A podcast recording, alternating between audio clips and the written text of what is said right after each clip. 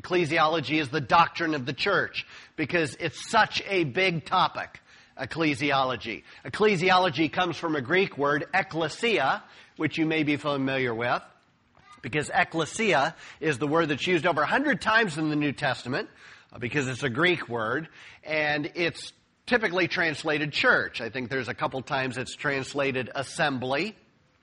And then there's, I think, one time where it's translated congregation. By the way, this would be kind of a free point, and it may be one that we wind up exploring further when we get into Ephesians chapter 3. But it's very interesting to me, and I don't think it's by accident, that out of a hundred uses of the word ecclesia, there are only three times it ever occurs in the Gospels. Four Gospels, which comprise a large part of the New Testament, Matthew, Mark, Luke, and John, Mark, Luke, and John never use the word ecclesia. Matthew does three times in two different occasions. Uh, one of them is probably a very familiar and famous passage where Jesus turns to Peter and say, "Thou art Peter, but upon this rock uh, I will build my church." That's the first use of church. So it's very interesting to me that it occurs so rarely in the Gospels, especially given the fact that Luke wrote one Gospel, and then when he writes his second volume, Acts of the Apostles, he mentions the church some 20 times but not in his gospel. I don't think that's by accident. I think that's because the church, as we know it, theologically, didn't occur until Pentecost. That's my contention. Ecclesia, the church. It, it's a compound word. It comes from ek, which means out from or from. And then the second part is from a verb kaleo, which means to call. So at a very rudimentary, simple, basic level, the church has been called out from. Called out from the world. Called out from, if you were a Jew, called out from Old Covenant Judaism. Called out from, uh, if you're a Gentile, come, coming, called out from whatever it is you identified with previously. You're called out from that by God into something new is what Ephesians says. It's a new man. It's a new thing you're called out from. So the idea of the church, it's not just a verb that you're, it's movement, because there is movement. You're called out from something, so there's movement taking place. But it's also where you land is an assembly. It's a group. It's a, it's a gathering. So it's a called out from by God into this assembly, this gathering together. That's the church. That's the church. J. Vernon McGee from 19, lived from 1904 to 1988. Pastor, says theologian. Uh, he was a very homespun kind of a theologian. Uh, radio broadcast pioneer, which is certainly the case. Uh, he was definitely a pioneer in Christian radio. And what is so phenomenal about J. Vernon McGee is that he's been dead now for 34 years. And I think any, just about any Christian radio station that is in existence still carries his program. Now, it may not be on at prime listening hours, but it's still in the mix 34 years later. They still pray, play his Through the Bible broadcast, which is an amazing thing because that is not true of very many individuals. J. Vernon McGee, in his, uh, in this going through the Bible, I'm going to play his introduction to Ephesians. And it's a 30 minute message. I'm obviously not going to play 30 minutes. I've reduced it to about two and a half minutes. So there's a lot of missing parts. There's not a lot of detail in here. But I thought, a lot of you people have never listened to J. Vernon McGee, probably. And so this is kind of a flashback to the past. And for others, they're like, I wish we still had people like J. Vernon McGee. That, you know, that, that's right up my alley. But J. Vernon McGee, he's going to kind of refer to, uh, he's, he's in his introduction to Ephesians, he's referring to a group of letters written by Paul. They're called the prison epistles. Paul wrote them when he was imprisoned or under house arrest. He wasn't free to do everything that he wanted. He wasn't going on any missionary journeys during this time. So these four letters were Ephesians, Colossians, Philippians, and, and Philemon. He wrote those four letters, gave those four letters to four different individuals who had some roots in each of the places they were going. Philemon uh, was sent by a slave who ran away from Philemon. His name was Onesimus, I think, as I recall. The other three letters, Ephesians, Colossians, and Philippians, all had a, a contact from that church that Paul delivered his letter and the four went out. So that gives you a little bit of a, a context as to what J. Vernon McGee is about to say. I will also mention that J. Vernon McGee is looking at Ephesians through the lens of the church. Uh, Ephesians is very much a church letter. Uh, the topic of the church is front and central in Ephesians, but it's not necessarily always the most important thing in Ephesians. Like in Ephesians chapter 1, he's going to break down the six chapters. In Ephesians chapter 1, he will say the church is presented as the body of Christ, which is true, but that's not the most important thing in Ephesians chapter 1.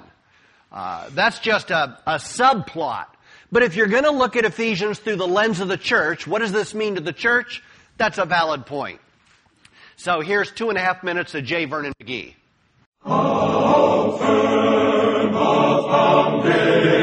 Foundation, ye saints of the Lord, is laid for your faith in His excellent word. the Alps of the New Testament. That's how scholars have described the New Testament book of Ephesians. Welcome to Through the Bible. I'm your host, Steve Schwetz, welcoming you aboard the Bible bus as we set off for a new and exciting journey through the high peaks of the Apostle Paul's letter to the church at Ephesus. Now, these epistles present a composite picture of Christ, the church, the Christian life, and the interrelationship and functioning of all. These different facets present the Christian life on the highest plane, by the way. Now, Ephesians, the one that we're going to take up, presents the church, which is his body. This is the invisible church, of which Christ is the head. And Colossians presents Christ, the head of the body of the church. You see, in Ephesians, the emphasis is upon the body. Dr. Arthur Pierson called Ephesians Paul's third heaven epistle. Another's called it the Alps of the New Testament. It's the Mount Whitney of the high Sierras of all Scripture. It is the church epistle. Now, there are six chapters here. The first three chapters, you have the heavenly calling of the church. This is the doctrinal side. In the last three chapters, you have the earthly conduct of the church, which is very practical. Now, in chapter 1, it's very logical. The church is a body. Chapter 1. Chapter 2, the church is a temple. And then chapter 3, the church is a mystery. Now, these are the three chapters of doctrine. Now, when you come down to the practical part in chapter 4, the church is a new man. That is, the church is to exhibit something new in the world, walking through the world as a new man. Then you have, in chapter 5, the church will be a bride. Then the church is a soldier of Jesus Christ. That's chapter 6. So that's his take on the six chapters, which is kind of an interesting way to look at Ephesians and is certainly not wrong. But he makes the point that the first three chapters are doctrinal and the second three chapters are practical. That's a point that I've made in the past talking about Ephesians. Pretty much any commentary is going to make the same point off with a lot of doctrine, and then it moves into a lot of, now what do you do with what I've just told you? Another way to look at it, which is something that he referred to, is that the first three chapters are kind of viewed from a heavenly vantage point. The church, how does God look at the church? What has God done for the church? And then the second three chapters are now the church's conduct on earth. So you've got a heavenly viewpoint of the church. You've got a, but the church is here on the earth. What are we to do with this? Uh, that's another way to look at it. A third way to look at it uh, would be terms maybe a little less familiar. This would be something that Martin Luther would have said, or actually he did say, as well as others, that the first three chapters are filled with indicatives and the last three chapters are filled with imperatives. Now, an indicative mood in Greek is stressing something that is true. It's stressing the reality of something. It's stressing something that God has done in Ephesians. The second three chapters, imperatives are commands. So it starts off with God saying, here's what I've done. You know, fasten your seatbelt. I'm going to let you know what I'm in charge of, what I've done. And then it moves into, now here's what you should do in light of what I've done. So imperatives, commands always follow indicatives. Eugene Peterson wrote, it's not technically a commentary on Ephesians. It's based on Ephesians. It's kind of devotional writing, uh, but it's not verse by verse. Uh, he'll skip over things. It's, it's just a, a, thematic book on the book of Ephesians. It's entitled Practice Resurrection. And he makes a very important point about the church based upon the way the, the, uh, the, uh, the six chapters of Ephesians are divided up. He writes this. Paul wants us to understand church, first of all and primarily in terms of ontology, which means its being, not its function. There are, of course, functions. Things happen. Things are done. There are jobs to do. There are commands to be obeyed. But if we don't grasp the church as Christ's body, we will always be misguided. That's a phenomenal point. Because the church, if you're going to define the church or describe the church, it has to start with what God has done, not with what we do. We don't decide what the church is. The church only exists because of who God is and what God has done to make the church the church. Our most, you know, sometimes in uh, graduation speeches, commencement speeches, uh, speaker will say, remind people, you are human beings, not human doings. Because we always have all these ideas of things we want to do, things we want to achieve, things we want to accomplish. But God didn't create us human doings, He created us human beings. Our value comes from who we are being created by God. The church's value comes not in what we do, it comes in who we are because what God has made us. It starts with our being, ontology, which is the basis of those first three chapters. If I throw out the, the first three chapters and say, just tell me what to do, I'm apt to wind up with what Paul describes in Romans chapter 10 and verse 2, where he says of Israel, they have zeal, they're ready to do something, but without knowledge. You've got to start with the knowledge of what God has said is true. The, the, uh, not the imperatives, but the indicatives. The things that only God can do. And we need to know those things so that then we know how to follow the imperatives that will follow, must follow, necessarily follow. But it starts with what only God can do. So, Ephesians chapter 2, verses 18 to 22. You're going to find that on page 977 if you're using a Pew Bible. Here's where we've been. It'll be a little bit shorter review. In, in uh, chapter 2, Paul explains what the Gentiles' life and prospects were before Christ and how everything changed for the better because of God's grace and in light of Christ's crucifixion. That sums up Ephesians chapter 2. Here's what you were. Here's what you are now in light of God's grace, in light of Christ's crucifixion. Three main points so far in Ephesians chapter 2. Number one, you have life. You have life. He told us in the, in the first 10 verses, the essence was, you were dead in the trespasses and sins in which you once walked, but God made us alive together with Christ. By grace, you have been saved. You weren't always alive. You were spiritually dead in trespasses and sins. It evidenced itself in the way that you walked. But God has made you alive. So the first emphasis is life. The second emphasis is nearness. Nearness. And here we find out that Christ brought Gentiles near by making them insiders and participants of what God had been doing all along for Israel what God had been doing all along in Israel. what God had been doing all along through Israel.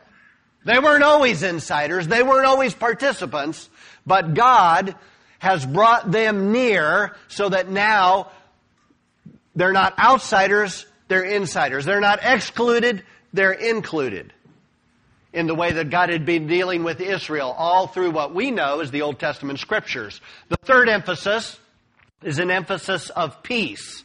And that is, Christ ended the hostility that had existed between Jews and Gentiles. And Christ ended the hostility that existed between all sinners and God. And by ending that hostility, it established or resulted in peace. Ending hostility, bringing peace. A big emphasis where we've been the last couple of weeks in Ephesians.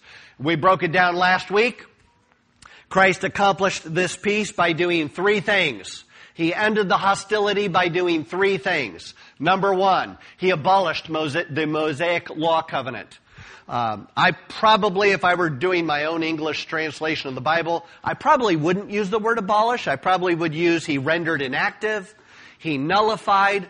But I'm not going to fault the ESV people for using the word abolished because we looked at last week when Christ died on the cross, bringing to a fulfillment and end of Mosaic law, God ripped open the curtain from top to bottom in the most holy place, signifying we're done with that, we're moving on. We're moving into a new covenant. We're no longer, uh, Christ is the end of the law for all those that have attained righteousness in Him by faith.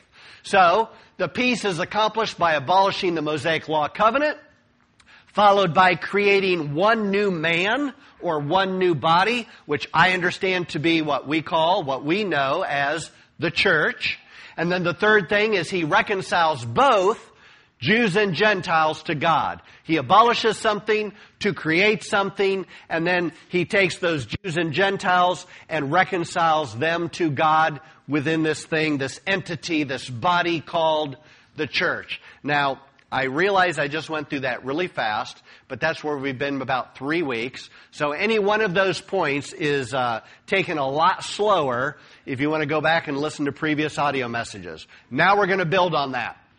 The result of what Christ did is through him, we both, Jews and Gentiles, those who were near, the Jews, and those who were far away, the Gentiles, we both have access in one spirit to the Father. That's the point on which we ended last week. Now we start this week, it reads like this.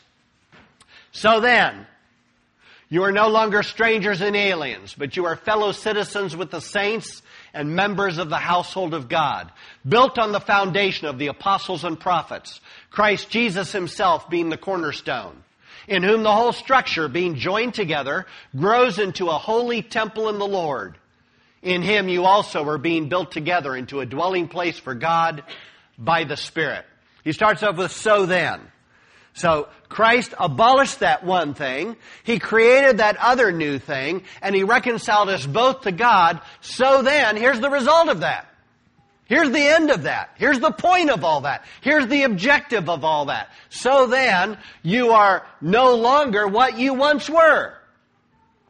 He already made it clear in Ephesians chapter 2, you were once those things. You were strangers, you were aliens, you were without God. You were without hope. All those things were true. You weren't looking for the God who created the heavens and the earth. You were worshiping the heavens. And you were worshiping things that you fashioned by yourselves on the earth.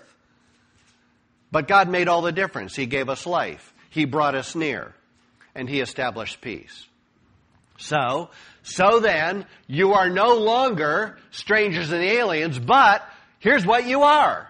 Here's the change that's taken place. He gives us three metaphors to help us understand God's end in accomplishing all that He's done in Ephesians chapter 2, even back in Ephesians chapter 1. The three metaphors are this. Number one, you're citizens. Number two, you're part of a household, you're members of a household. And number three, you're part of a temple.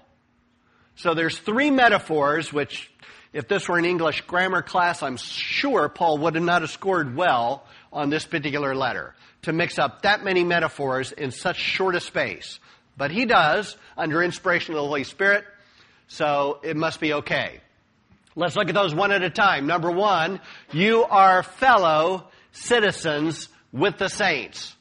This is a huge upgrade over what any Gentile would have known under the Old Testament Mosaic Law. Because under Old Testament Mosaic Law, to become a proselyte, to get near to God, you could only get so near under the best of circumstances, but you had to be circumcised and you had to place yourself under the law of Moses. This is a huge upgrade. Because now you're, you're not that kind of a member of this citizenship, of this commonwealth. You're fellow citizens with the saints. That citizenship is citizenship within the kingdom of God, which is the, one of the prevailing themes over all of scripture, under which the church falls. The kingdom of God created the church. The church is not the equivalent of the kingdom of God. The kingdom of God creates the church. The church is the expression of the kingdom of God on earth now. The church has replaced Israel in that regard, and that Israel no longer is charged with the duty of reflecting the principles of the kingdom of God as the light of the world. That has now been entrusted to the church. So we are citizens of something. We are citizens of the kingdom of God. This is the same citizenship needed by every Jew. And that is very clear in the Gospels. You can't help but miss it. And for time's sake, I'm not going to look at both references. I will only refer you to the second one. I'll just, uh, I'll give you the short version of the first, the first passage, which this, uh, these two people talking, you probably can figure out who that was. But in case you couldn't, that's Jesus and Nicodemus in John chapter 3. So we won't look at that passage, but Nicodemus comes to Jesus by night. He wants to have a very spiritual conversation or have some sort of a conversation. And Jesus immediately directs Nicodemus's attention to the topic of the kingdom of God. And in those first five verses, I don't have how many verses on there, but in the first five verses, he tells Nicodemus two things. You can't even Make sure I get this right. You cannot even see the kingdom of God unless you're born again. And then he follows it up with, You can't enter the kingdom of God unless you're born again or born from above. It's kind of uh, could be taken different ways what that concept of being born again or born from above is. It certainly means to be born of the Spirit, to be born of the Spirit of God in the context. So he tells Nicodemus, who who's a Jew, he's not only a Jew, he's an upstanding Jew. In fact, he's a teacher within Israel. People call him teacher within Israel. He has a, a spiritual hunger and longing to know the truth. And I think he, he has some interest in the kingdom of God. I, from, it's fair from the conversation. Jesus says, unless you're born from above, born of the Spirit, you can't enter it. You can't even see it. In Jesus' day, every Jew needed to be a citizen of the kingdom of God. He was a citizen of Israel, which was a privileged position. That's fair. They had the patriarchs, they had the prophets, they had the kings, they had the priests, they had the temple, they had the scriptures, they had all those advantages, but it didn't gain them entrance into the kingdom of God apart from birth by God's Spirit. The second passage I do want you to turn to because I think it's so, so fitting of this general context. It's Luke chapter 13. If you're using a Pew Bible, you'll find that on page 873. Luke chapter 15. Turn to the second passage and, and you could go through the Gospels and highlight every time it talks about the kingdom of God or the kingdom of heaven. I think those terms are equivalent. Luke chapter 13, what Jesus says there highlights how important it is to be a part of this kingdom, to have citizenship in this kingdom. Luke chapter 13, I guess for context, I'm going to back up to verse 22. 1322 reads like this. Jesus went on his way through the towns and villages, teaching and journeying toward Jerusalem. And someone said to him, Lord, Will those who are saved be few? And he said to them, Strive to enter through the narrow door. For many, I tell you, will seek to enter and will not be able. When once the master of the house has risen and shut the door, and you begin to stand outside and to knock at the door, saying, Lord, open to us, then he will answer, to, answer you, I do not know where you came from.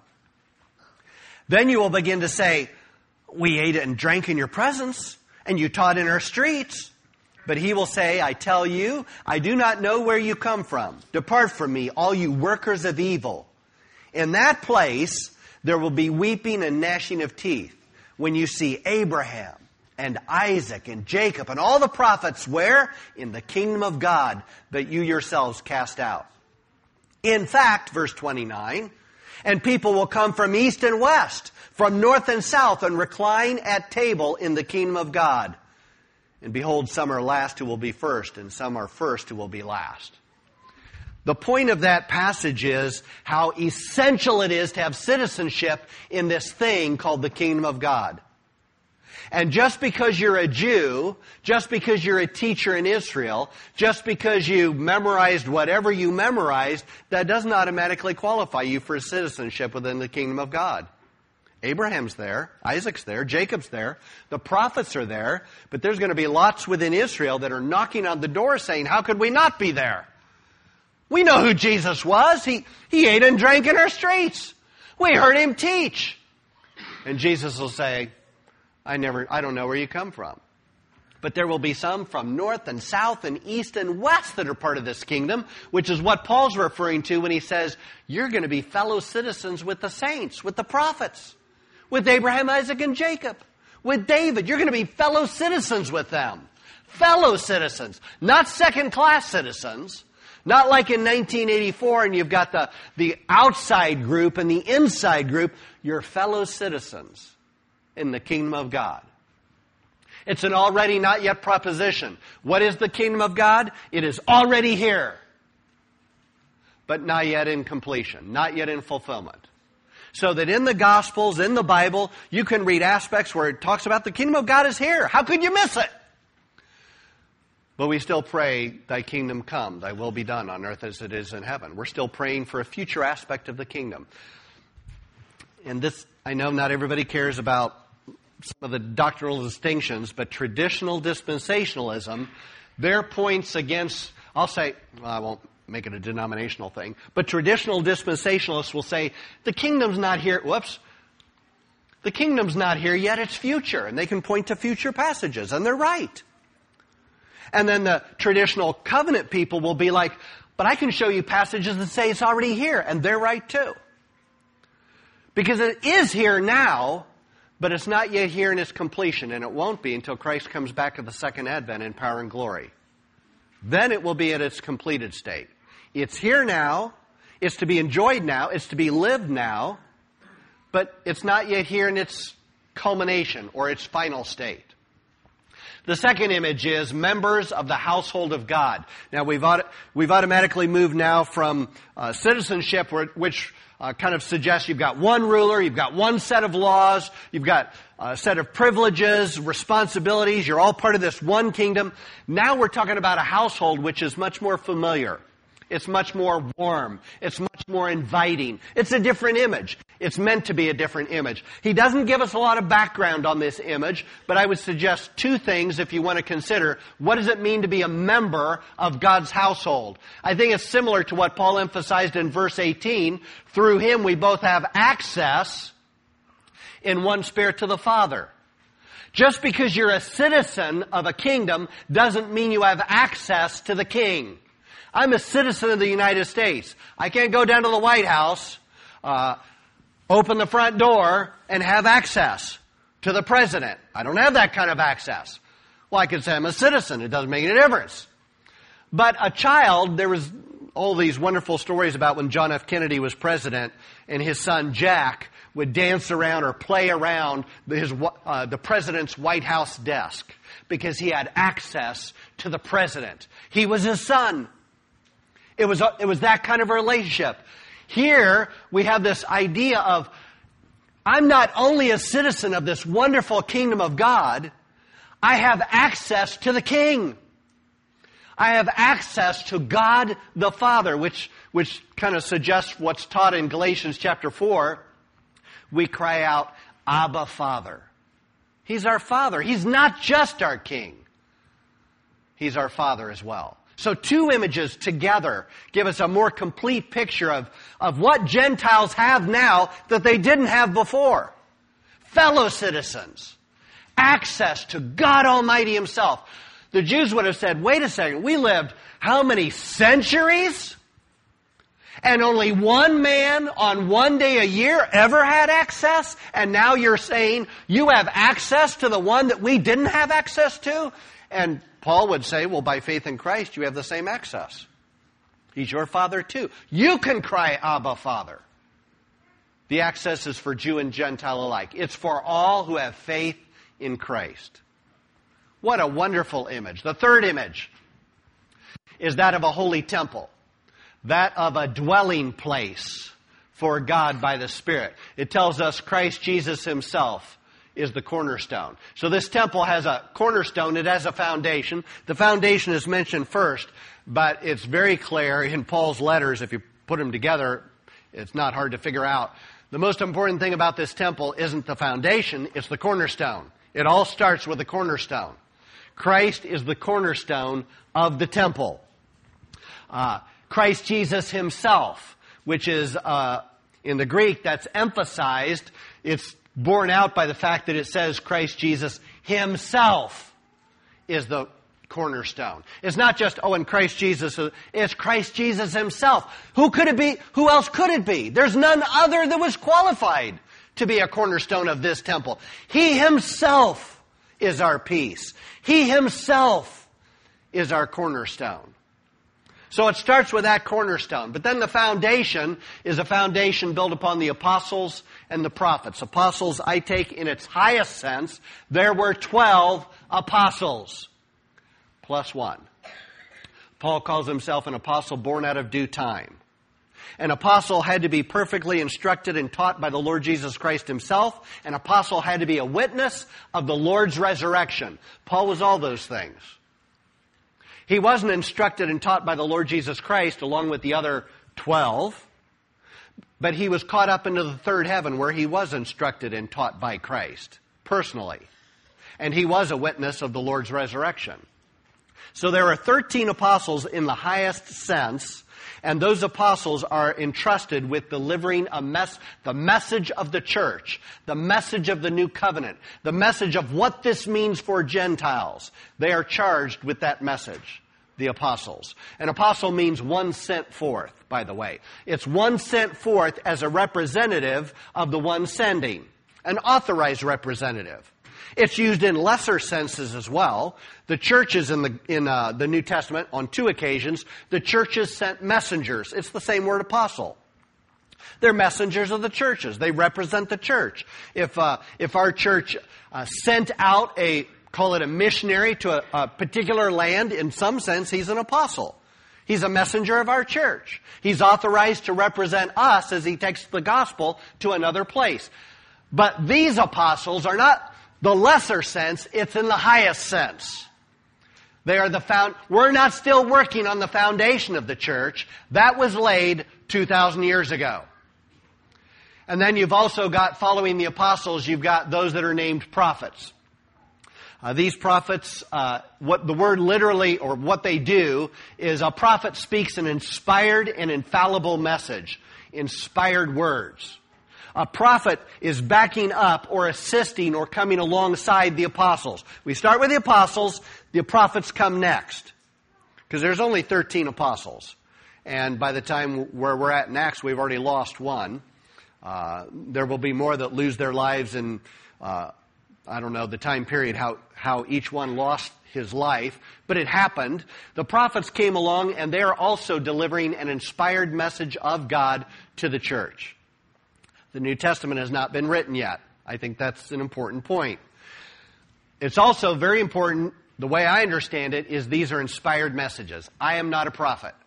I'm not the son of a prophet. I have never met a prophet.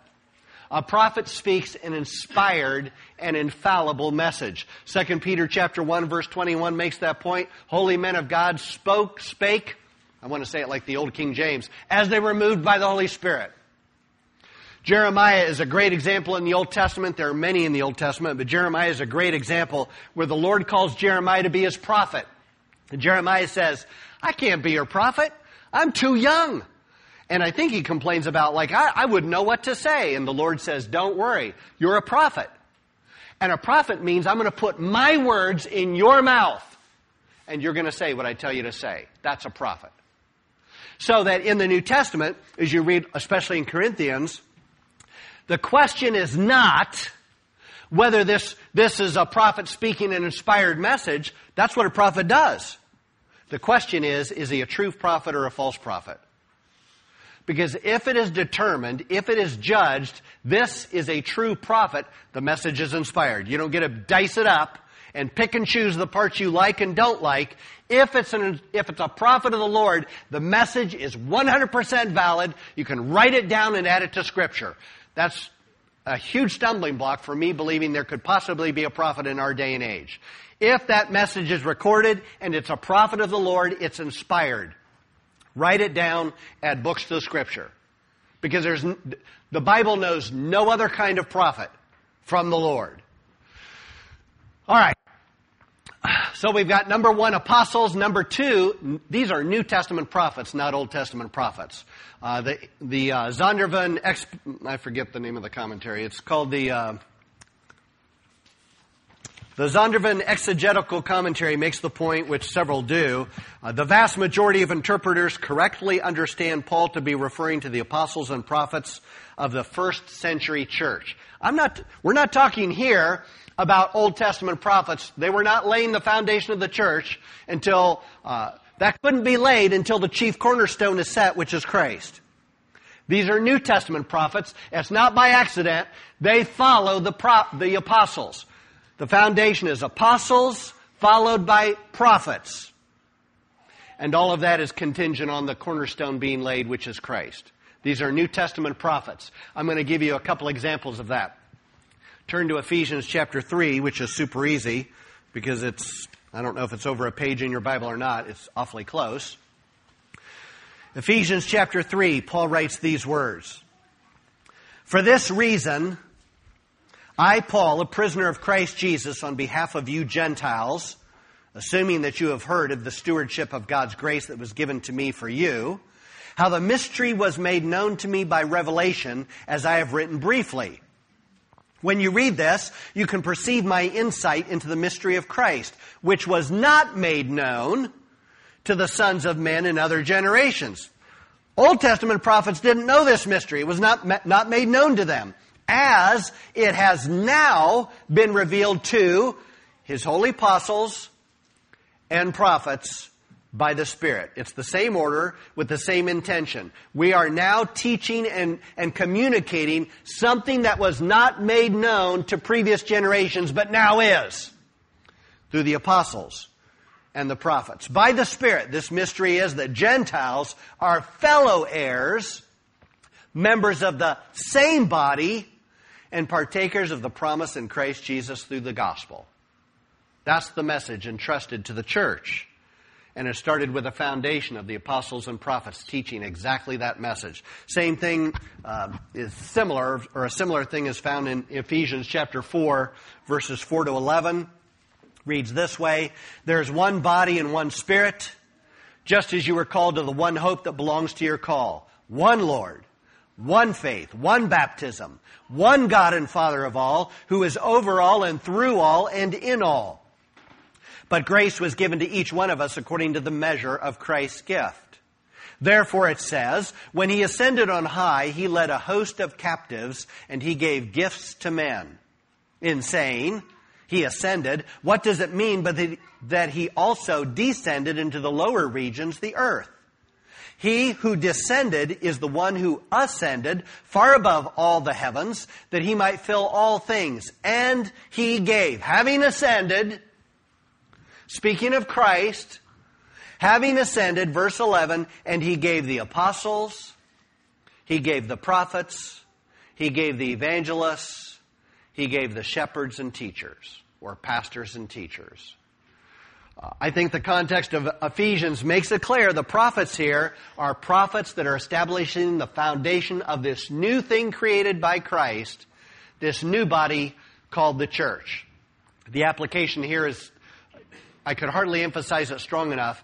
Any church that does not have a foundation of Christ and apostolic doctrine in teaching is no church of God's. It just isn't. We don't get to reinvent what is important in the church. We don't get to decide what things look like for ourselves.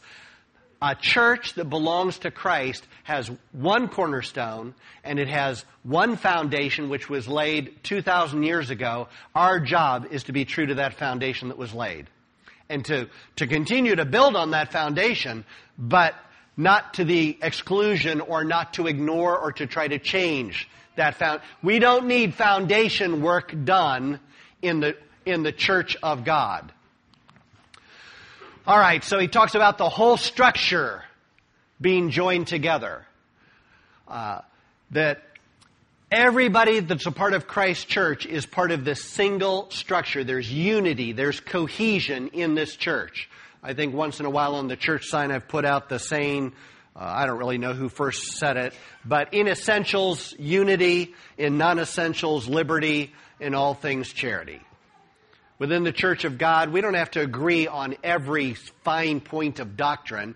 I'm wrong about some things, you're wrong about some things, but on the essentials, one Lord, one faith, one baptism. We're saved by grace through faith to the glory of God alone, through Christ alone. Those are non negotiables.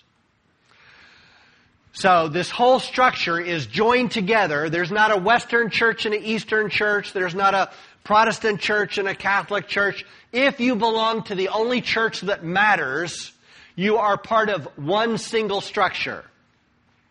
And then he also tells us this whole structure is growing into a holy temple. That is, it's still being added to. It's not finished yet.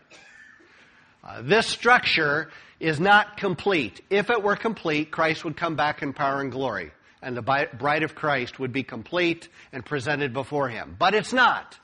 And so the church, the structure is still being added to, piece by piece, brick by brick, stone by stone. And Paul then finishes with, in him, because of Christ, in him, you also, you Gentiles, are being built together into a dwelling place for God by the Spirit. Right alongside the Jews.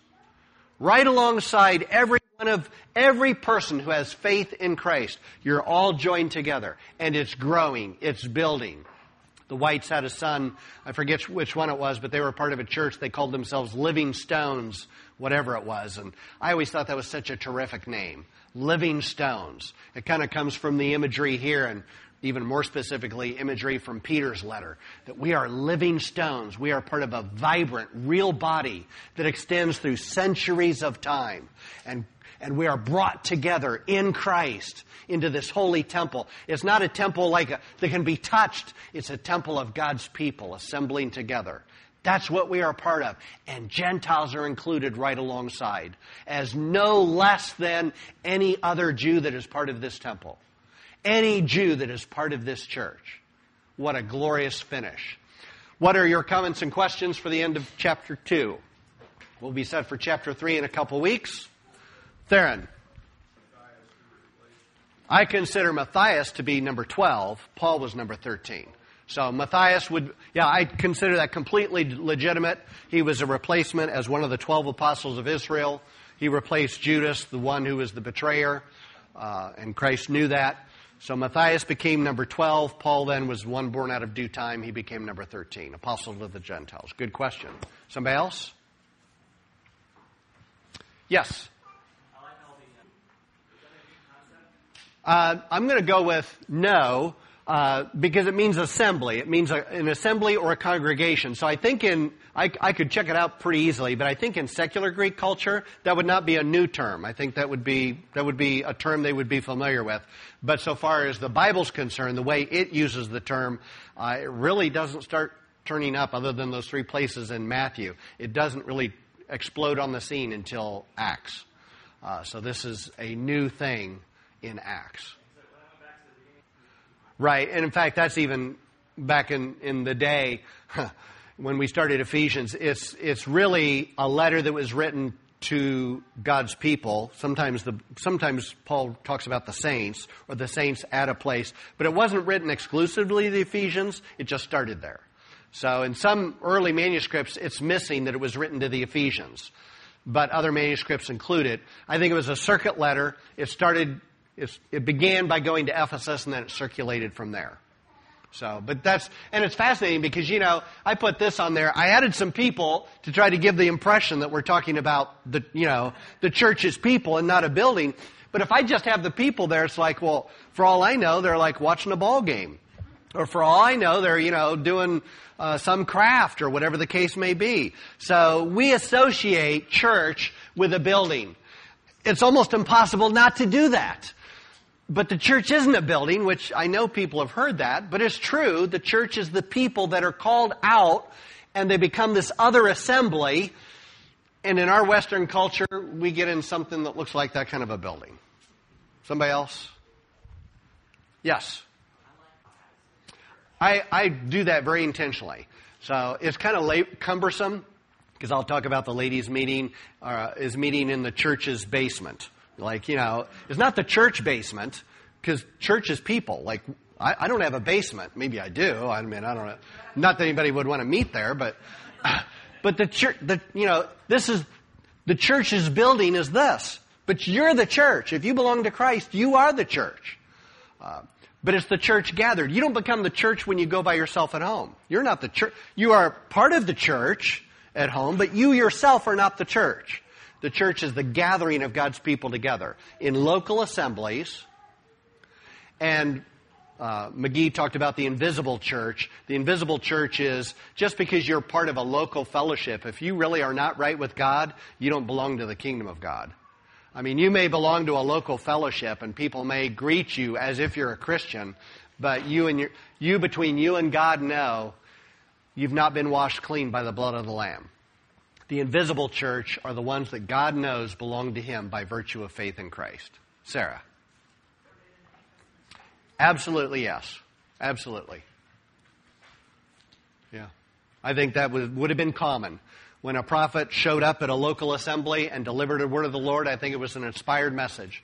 And uh, there was, you know, yeah. It wasn't written down. I think if God had wanted to give us more scripture than He did, I don't think He was lacking material. God saw fit to preserve what we have as Scripture, and it's uh, more than sufficient. Good question, Cindy? Yes. Yes. And then the second reference in Matthew is about in chapter 18 where he talks about the discipline of the church. If you have a problem with somebody, it's one on one, it's one with a couple witnesses, and if they still won't respond, then you bring it before the church. Anyone else? Let's stand and be dismissed in prayer.